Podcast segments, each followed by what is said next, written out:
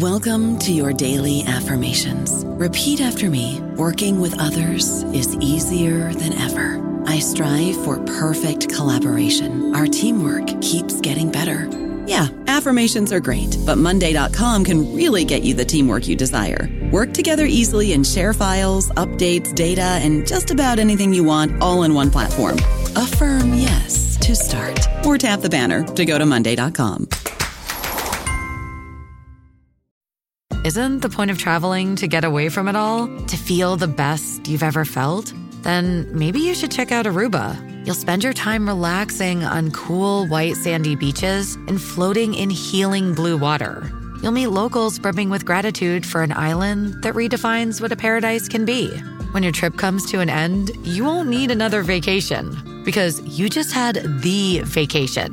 That's the Aruba effect. Plan your trip at aruba.com.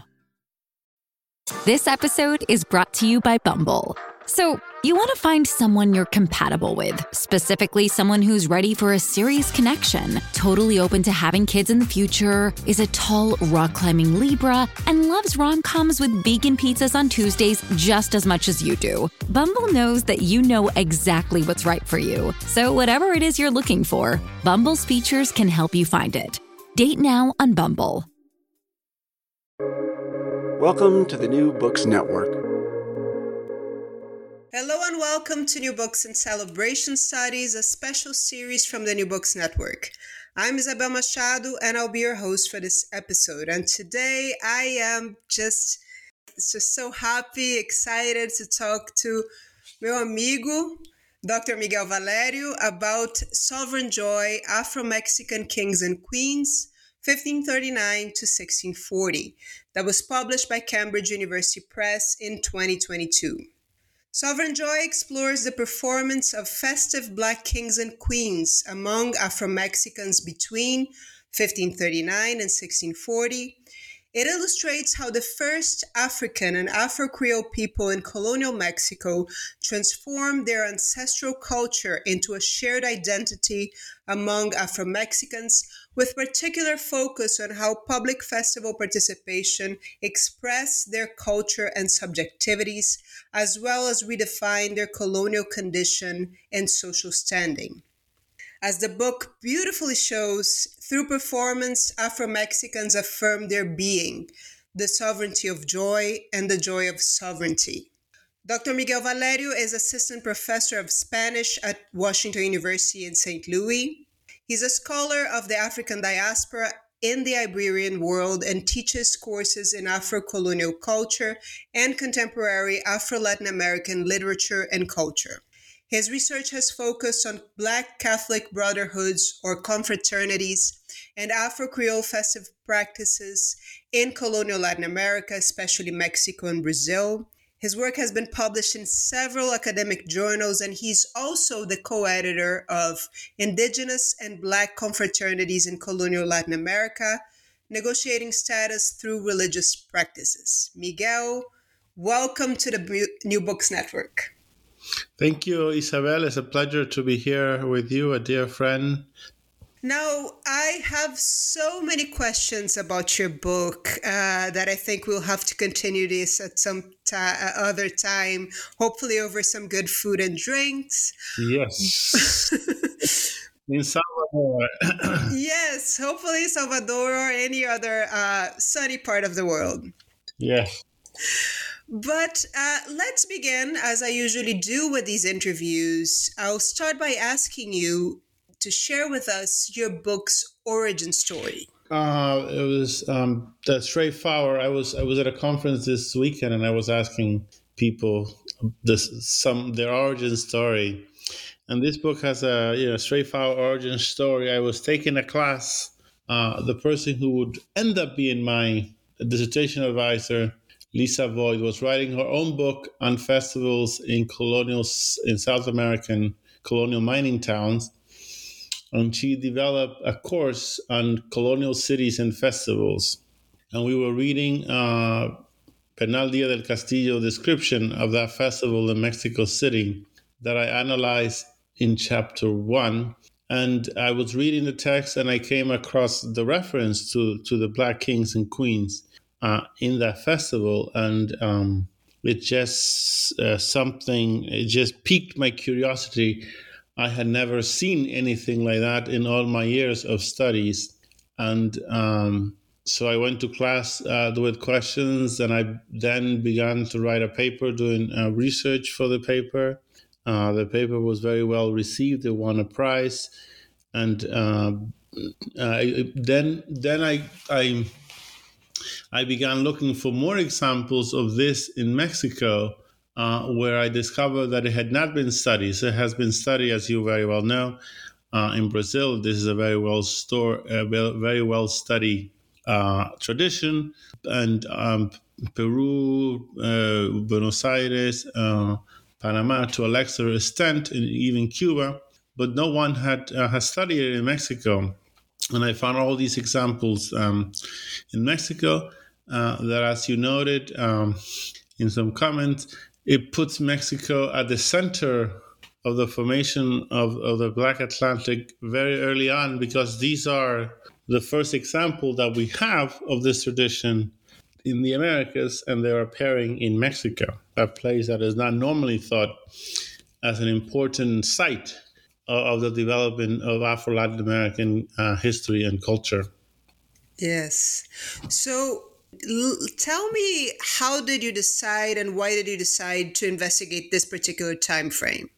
So that also was um, kind of given to me. The first example that I found was 1539, uh, which is the, the example study in chapter one.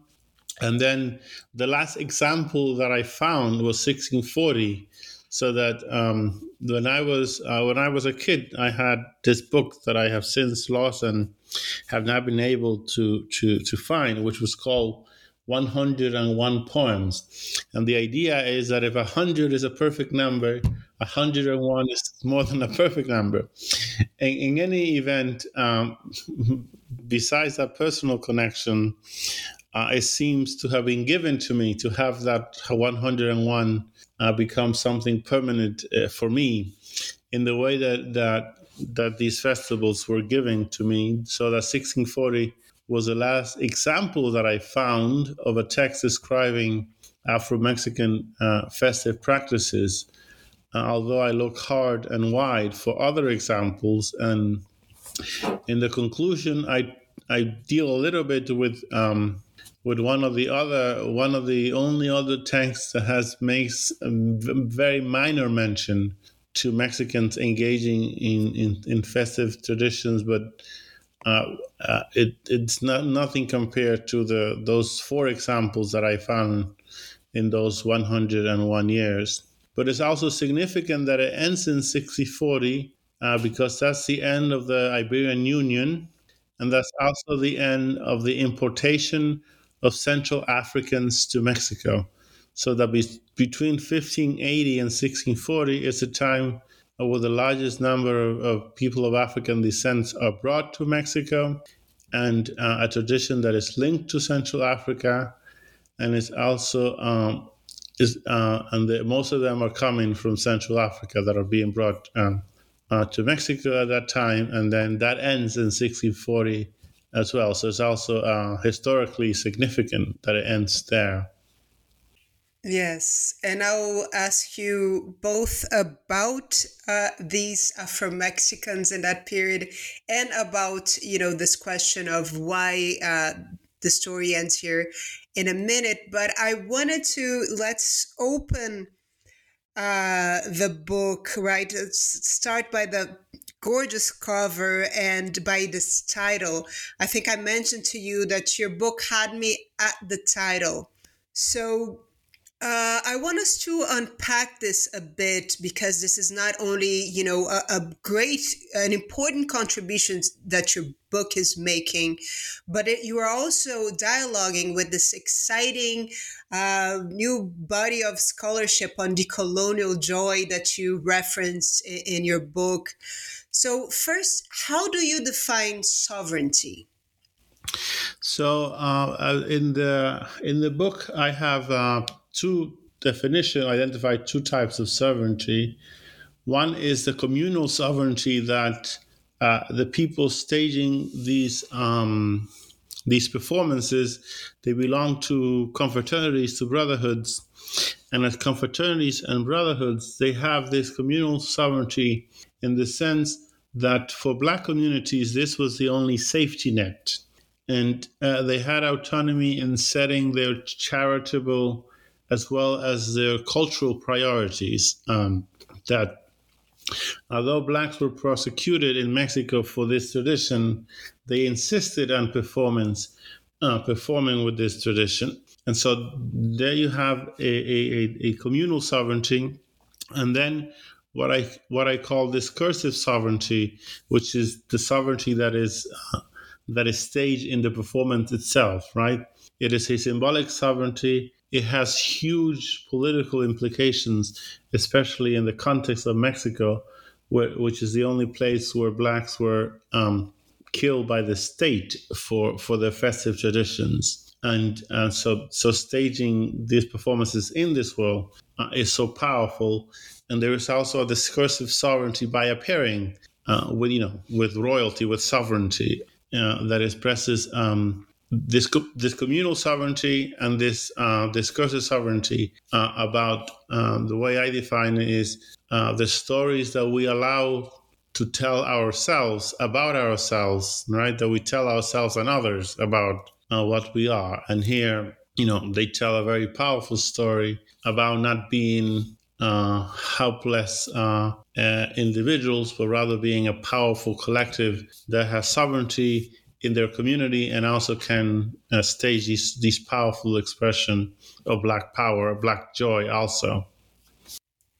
Yes, then let's let's talk joy. Um, tell me about joyful defiance. Uh, I think this. I, again, I've mentioned this to you before, but this is a concept that resonated with me even before I had a name for it or a clear definition. Uh, and I, as I told you, I wish I had your book when I was writing mine, because I'm particularly interested in this idea that, as you write here, to study joy is not to forget pain. Uh, right. So that in the Black experience uh, in the last 500 years, uh, of course, the, the, larger story or the the story that is at the forefront uh, in most of the time is a story of, of slavery and all its violence. Um, but and so we don't forget that that that's part of the story. But there is also not to see the whole story as black people saw it themselves, right? So that I began the book with a preface about the summer of George Floyd and people marching and dancing in the street. Uh, you know, they were claiming Black Lives Matters in a joyful way, right? So that that um, that these expressions of joy are they, they you know, are an expression that Black Lives Matters is a joyful defiance, right? A world that seeks to impose a sort of social death we joyfully defy that. Uh, not to have enjoy, just being joyful is, is you know, it's a defiance of that uh, cosmology, of that cosmogony, of the will of the way of being, the way of the world of working uh, that is defined just uh, by being joyful. And um, we see that throughout the history of the Black experience, and of course. Uh, we see it here in Mexico, especially when these Afro Mexicans are performing after uh, or in the middle of, of political turmoils, as in 1612 when uh, when the Afro Mexicans who elected kings and queens uh, were first exiled or sold out, and then eventually some were uh, executed by the state.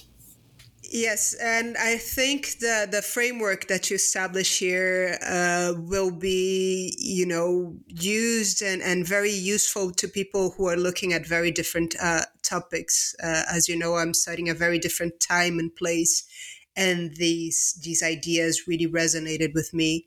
But let's talk about sources now. What kinds of sources allow you to tell these stories? How do you find them? You already sort of mentioned the the, the material that you found when you were uh, as a student. Um, and tell me about this diasporic approach that you employ in the book that I found really interesting. Yeah, so the sources, um, uh, I found uh, three three festival accounts that are straight out festival accounts. Um, chapter four is the festival account that is more independent, right? The other the other festival accounts that describe in one sentence or three or four paragraphs uh, black performance whereas chapter 4 is the only festival accounts uh, and one of the few colonial texts that is dedicated in its entirety uh, to a black topic. Um, but then I also found um, archival sources that dealt, especially with the um, with accusing uh, or conflating, but a pur- purposeful and mischaracterization and conflating of festive black kings and queens uh, with rebellion, with revolt, with marronage, uh, and these um, and these sources. And um, so, especially, especially the archival sources had been studied before, and there are two trends. Uh, a trend in Latin America takes them at face value. Uh, the trend in the U.S. Uh, criti- you know, is critical, reads them critically, but no one had looked at those archival sources and said, what if what is going on here is part of this larger festive traditions because they didn't have the straight out festive accounts that to counter those uh, those archival sources with. Uh, but then, so that even so, the sources that I found for Mexico uh, were seven sources. They um, in some instances very short. I mean, Díaz del Castillo is one sentence. Uh, the other one is three paragraphs. The archive, the archival sources are three to four pages. So very short, very short sources. And Mexico, uh, the practice in Mexico doesn't make any sense without looking at the broader right and its connection to the broader African diaspora. So this is when I developed this diasporic framework uh, because uh, as I do in chapter one, comparing something that happened in that is described as Mexico City in 1539 and then in Brazil in 1762, there are so many similarities, right, that we see that we're dealing here with the same tradition. then uh, when it came to the music, uh, it was also um, it was also impossible to make sense of the music that accompanied these performances without casting this wide diasporic uh, to look at the kind of musics that were part of this performance. Yes, yes. And uh, again, it helped me understand so much better other uh, festive practices that I was looking at when when you described this approach. So um, that was that was incredibly helpful for me. And you were you were talking about this a little bit, right? Uh, how you place uh, Mexico City as, quote, uh, a central site of the birth of the Black Atlantic and the cultural transformation set in motion by imperial expansion, or as a central site of the Black Atlantic. And I I was born and raised in, in Bahia, Brazil, and I lived in northern Mexico for a while where Black experiences were practically invisible for me, right? So, as somebody who comes from Bahia, goes to northern Mexico. So, I was surprised to see those descriptions. Can you paint for us a picture then of the lives and experiences of Afro descendants in Mexico in this period? It's such a, a vivid, beautiful, uh, live uh, image that you paint in your, in your book that I honestly was not expecting. So in this time, we have in Mexico City, Mexico City, somewhere from twenty thousand to maybe forty thousand uh, people of African descent. Um, uh, there is a map in the book uh, that was done just of the residences of women, of black women in Mexico City. And if you look, there's a dot in every house, there's a dot in every block. Uh, some of those houses were the houses where women work as domestic workers, uh, but some of those houses were houses owned by black women. Uh, one of the cases that I deal with with uh, with chapter two is an event that took place at the house uh, of a black woman, uh, Melchiora de Monterrey, and um, well, it is called her house, and um, it is likely that it was her house, but her house was seen to have also been the meeting place of the black community. And um, in one account, the, the viceroy says that that's where they did um, playing cards and gam- uh, and drinking. uh, but also what we see in the document is um, they're not they're not gambling or drinking they're they're eating and dancing that's what we see in a document that is accusatory it tells us they had a great banquet and that they dance a, a great deal right so we have um, we have the, uh, the three three three can focus on three things of, about life uh, black lives in this time in mexico city uh, the labor right and blacks were involved um, in a lot of the labor. They were uh, coach riders, they were you know bricklayers, they were involving all, all the trades. Um, some were artisans, some were artists, silversmith, goldsmith. Uh, they were involved in all the trades. Then you have the confraternities, so that in Mexico City you have uh, 10 confraternities, which is about the same number of confraternity or black confraternities you had in 18th century Salvador, when Salvador was one of the largest black city in the world, right? So you have here a comparable, right? Less, way less black people, but the same number of black confraternities are, are there, uh, serving uh, important um, social and cultural uh, ends. And then you have uh, the gathering uh, for the confraternal life, the electing of kings and queens, the celebration of the big holidays, and the eating and drinking, so the feasting, right? Which will be part of both Christmas, Easter, but also if there's a funeral, as you know, uh, in black culture, it's also accompanied uh, by feasting. So it's a vibrant, it's a very vibrant um, uh, uh black community and life uh, that is going on in Mexico City, especially at this time.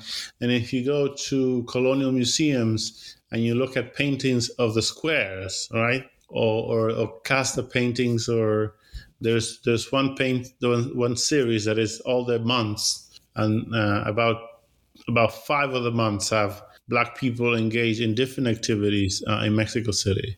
So there were a big, a large, a large uh, presence there. I don't know about you, but I'm very busy and I don't have a lot of time to cook. That's why I subscribe to Factor. Eating better is easy with Factor's delicious, ready to eat meals. Every fresh, never frozen meal is chef crafted, dietitian approved, and ready to go in just two minutes. You'll have over 35 different options to choose from every week, including Calorie Smart, Protein Plus, and Keto. These are two minute meals. Factor meals are ready to eat and heat, so there's no prepping, cooking, or cleanup needed.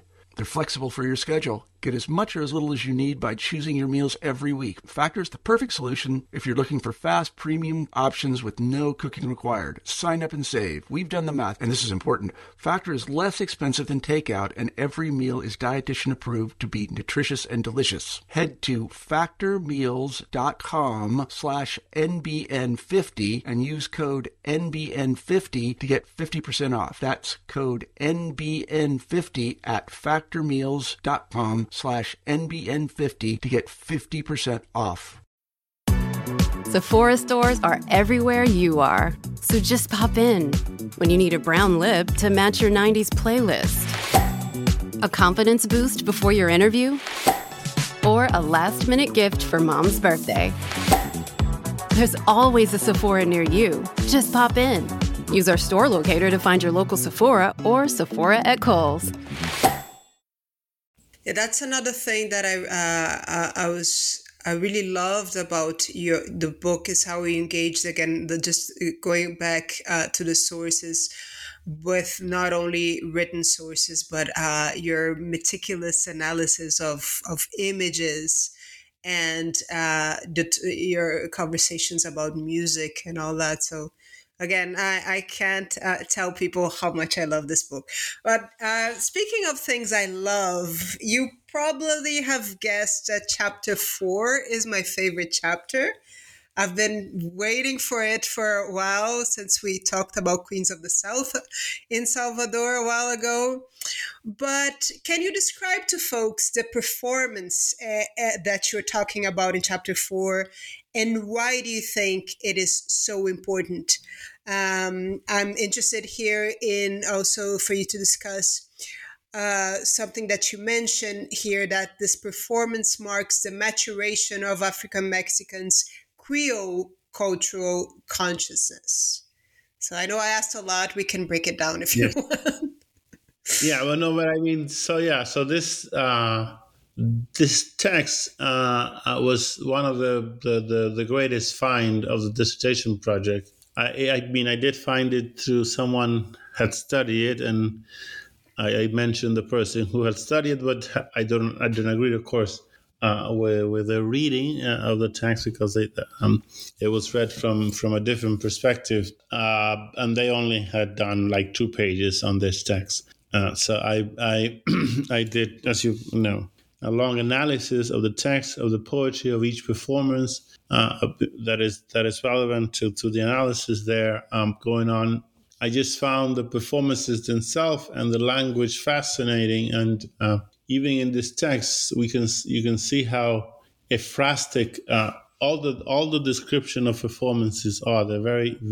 That's why I found visual culture very helpful to, to do this work because the, the texts themselves are very visual. But uh, for listeners, uh, to describe the performance is uh, 12 black women um, in Mexico City who perform for the incoming viceroy as the Queen of Sheba, of course, the Queen of the South uh, in the Gospel and all the implications. Um, people may be watching the Queen of the South in Telemundo. Um, so you know, a long, a long tradition, right? A long a long connection. But the women choose this performance, and um, there are African things in the performance. So at one point, they incense the viceroy with uh, with in, they incense the viceroy with incense. Uh, the more the more um, the performance that led me to make that assertion about this is you know this is this marks that Afro Creole Mexican culture has come of age is a performance where the women or the symbolic language of the performance is the women are roses in a desert and the viceroy is the eagle overlook looking over the women.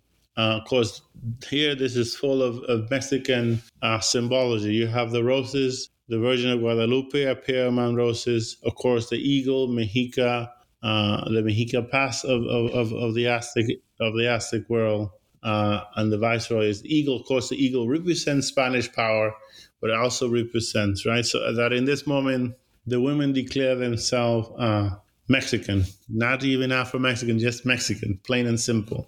And then uh, the last uh, performance um, has the, that phrase that became the epigraph of the book, Carbón con alma viviré a la fama, right? This um, uh, coal with a soul, I will live in fame. So uh, I also read that as a consciousness of that blacks were entering the archive, the written record, the permanent record uh, through this performance consciously that they were they wanted to enter the the, the permanent archive in this light.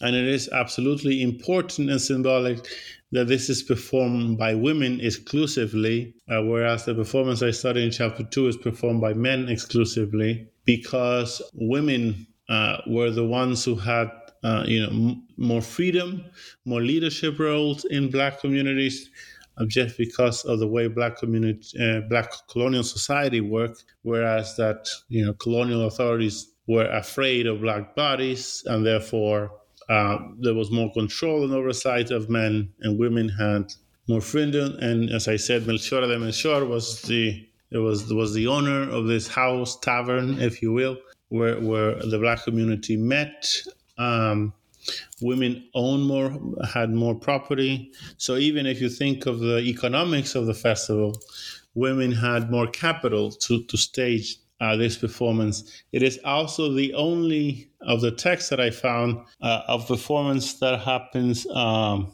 before the viceroy. So that we know that every every time you had a viceroy, you had great festivities, and we know that blacks regularly participated in those those festivities uh, but this is the only text that that um, that gives account of that. So it's it's, um, it's an important text that encapsulate everything that had come uh, in the previous chapters. Uh, as I said, I, I'm in love with that chapter. I don't know what I'm going to teach uh, next, but I, I, will find a way of assigning this. I just, you know.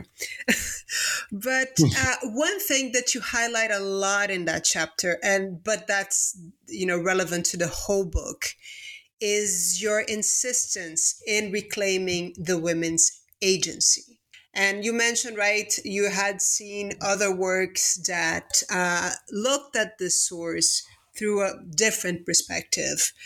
And you are looking at these sources um, through uh, Afrocentric perspective. Tell me about agency. Why is it important for you to reclaim that agency, and why should we be reclaiming that agency when we analyze similar sources, wherever our researches might might lead us? Right. So as I said that, and you mentioned, you know, that texts have been read, and uh, different conclusions had been had been arrived. One of the conclusions was that the women sh- don't show any power in the whole performance, but um, I mean, that is just, I don't know how you can come to that conclusion. But if you look at the performance and, um, and you see what the women are doing, right? Um, you see the agency, but also uh, here and in the book, I'm thinking of agency as an avenue to uh, to investigate black subjectivities, right? What is being expressed to these agencies, right? what subjectivities are being expressed, right? And one of the things that I talk about in the book, as you know, is this Afro Creole consciousness, right? This um, localized awareness and, and strategic awareness uh, of Blackness uh, that the women uh, so beautifully stage and the other performances um, uh, study in the book. But also importantly to um, highlight that, you know, even if chapter three shows, you know, that perhaps men were uh, sometimes, you know, the leader of a, one performance. The women too, uh, and were the were the leader of, of performance, and it's a very important performance also because it takes place in the in the throne room of the Virgil's palace, right? So all the other performances take place place in what is today the Zocalo, right, the, the main square in Mexico City, uh, to this day. But this takes place in the throne room, so it's in the heart of power, right? Uh, so the women are speaking power to power, right? The, um, so I found that uh, very powerful and very it attracted me a lot. Uh, uh, that whole performance. So we have, you know, chapter four with this uh, amazing performance, and and then, but then in your conclusion, you ask where did the Black Court go? Right? You're talking here about uh, an increased silence uh, in the colonial sources about Afro Mexican festive culture, and especially the tradition of festive kings and queens after 1640. Tell us a bit about your, you know, your, uh, you have some ideas here about why the reasons for this uh, silence. And um, as again, as, as an outsider here, I was wondering why haven't these practices survived in Mexico, at least as visibly as they have in other parts of the diaspora. Again, uh, I'm saying this as somebody from Bahia who studied Black festive kings and queens in, in the south of the United States. Uh, right. So yeah, this is this was uh, the great mystery that I dealt with in the conclusion, and uh, I mean the, the the answer could be a joyous answer. The answer could be that they became so normal that no one needed to tell us anymore. Right well, that happens every day. And this is one of the texts that I quote in the conclusion says as much. Says that this is a very usual and common thing among Afro Mexicans, right? Uh, when it's talking about their confraternities and their fiestas, so that it became so common uh, that it didn't need to be written about anymore. Why it hasn't survived, um, it has to do with how the history of Mexico would develop, uh, especially in the 19th century, uh, uh, because a black community was still large and present in Mexico City at the end of the 18th century. But then, when you get the liberal state that outlawed the church, and then it did away with confraternities, right? So that, uh, for example, confraternities have survived in Bahia in Brazil, and are still everywhere in Brazil, and are still important. Um, a site of, of, of black agency in Brazil that was taken away from from blacks in um, in Mexico, and then um, uh, that if you look at other places where this hasn't survived, it hasn't survived in Peru, it hasn't survived uh, in Uruguay or Argentina, uh, also uh, countries that also took on the discourse of, of whiteness and later mestizaje, right? I mean, especially Mexico and Peru took on the discourse of mestizaje or indigeneity, so that black culture got pushed to the side, right? So that you said you didn't think of Mexico City as a black site because when people think back Black Mexico today, they think uh, Veracruz or Guerrero. Oaxaca. Right. Oaxaca or, or Guerrero, but, uh, because um, that's where our communities had freedom to continue being, right? Whereas uh, in Mexico City, they had just been, um, they have just become part of the greater milieu, and the black identity has been erased, or the black culture has just been erased. That's not um, something that is continue. There's no continue uh, discourse about blackness in Mexico City. In Buenos Aires and Uruguay, they continue to the earliest 20th century, but then also also got pushed to the side there. So, but that what we see in the in the after 1640 also is the beginning, right, of that. Uh, could also be read as the beginning of that erasure of black culture from Mexican culture. So I have so many other questions to ask you, but I'll let folks read your amazing book and uh, learn a bit more about these uh, fascinating uh, performances. But before we go, uh, would you mind sharing with us what you've been up to? What's your next project? I know a little bit about that because we, we met when you were doing some of your research, but c- can you share with our listeners what we can expect uh, from you?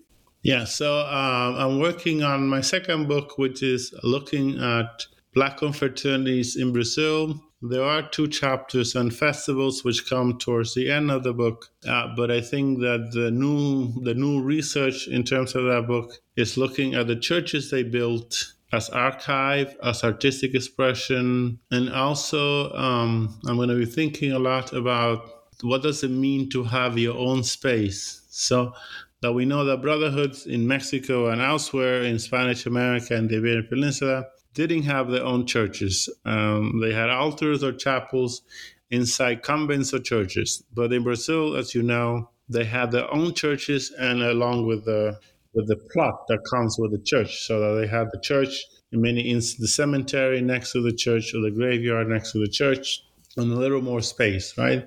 And that that also is key to to how uh, colonial culture, black culture was able to survive and continue these traditions in Brazil, uh, having their own space, right? So, um, so uh, looking at spatial autonomy, spatial sovereignty, if you will, right, and the freedom to do within that space things that you can do. Um, that you have the freedom to do to develop uh, culturally artistic um, the artistic expression you're able to develop by having um, that autonomy Yes, and well, I'm already anxiously waiting for uh, that as well. And uh, uh, just a, a, bit of shameless self promotion. We are uh, collaborating on a special issue for the Journal of Festive Studies. Would you mind talking a little bit about that? And so that we can invite people, maybe somebody who's listening to this who might want to contribute to it.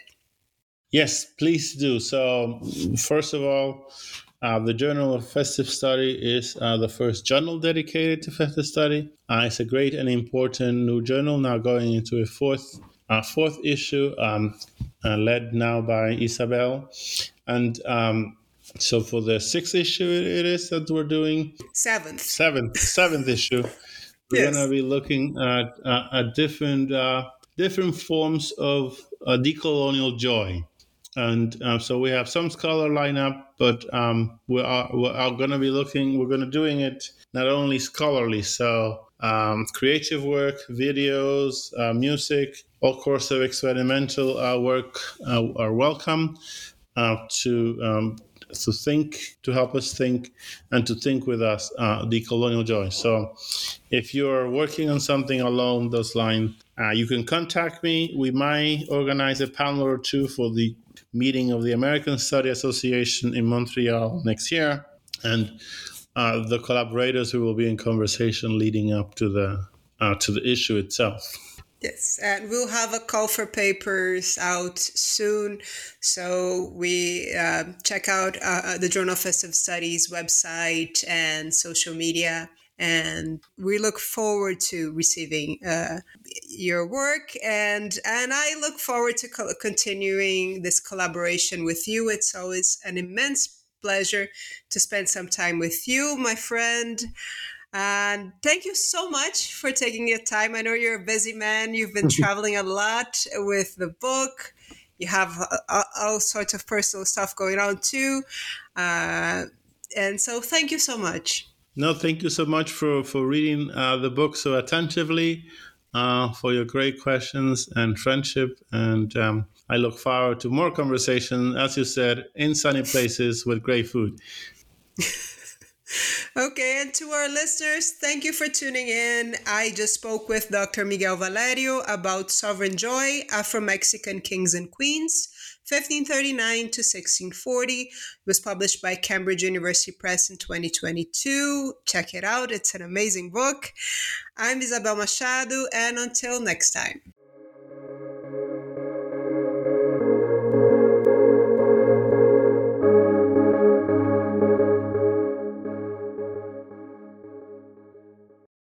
Lucky Land slots, you can get lucky just about anywhere. Dearly beloved, we are gathered here today to. Has anyone seen the bride and groom?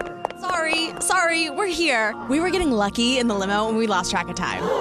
No, Lucky Land Casino, with cash prizes that add up quicker than a guest registry.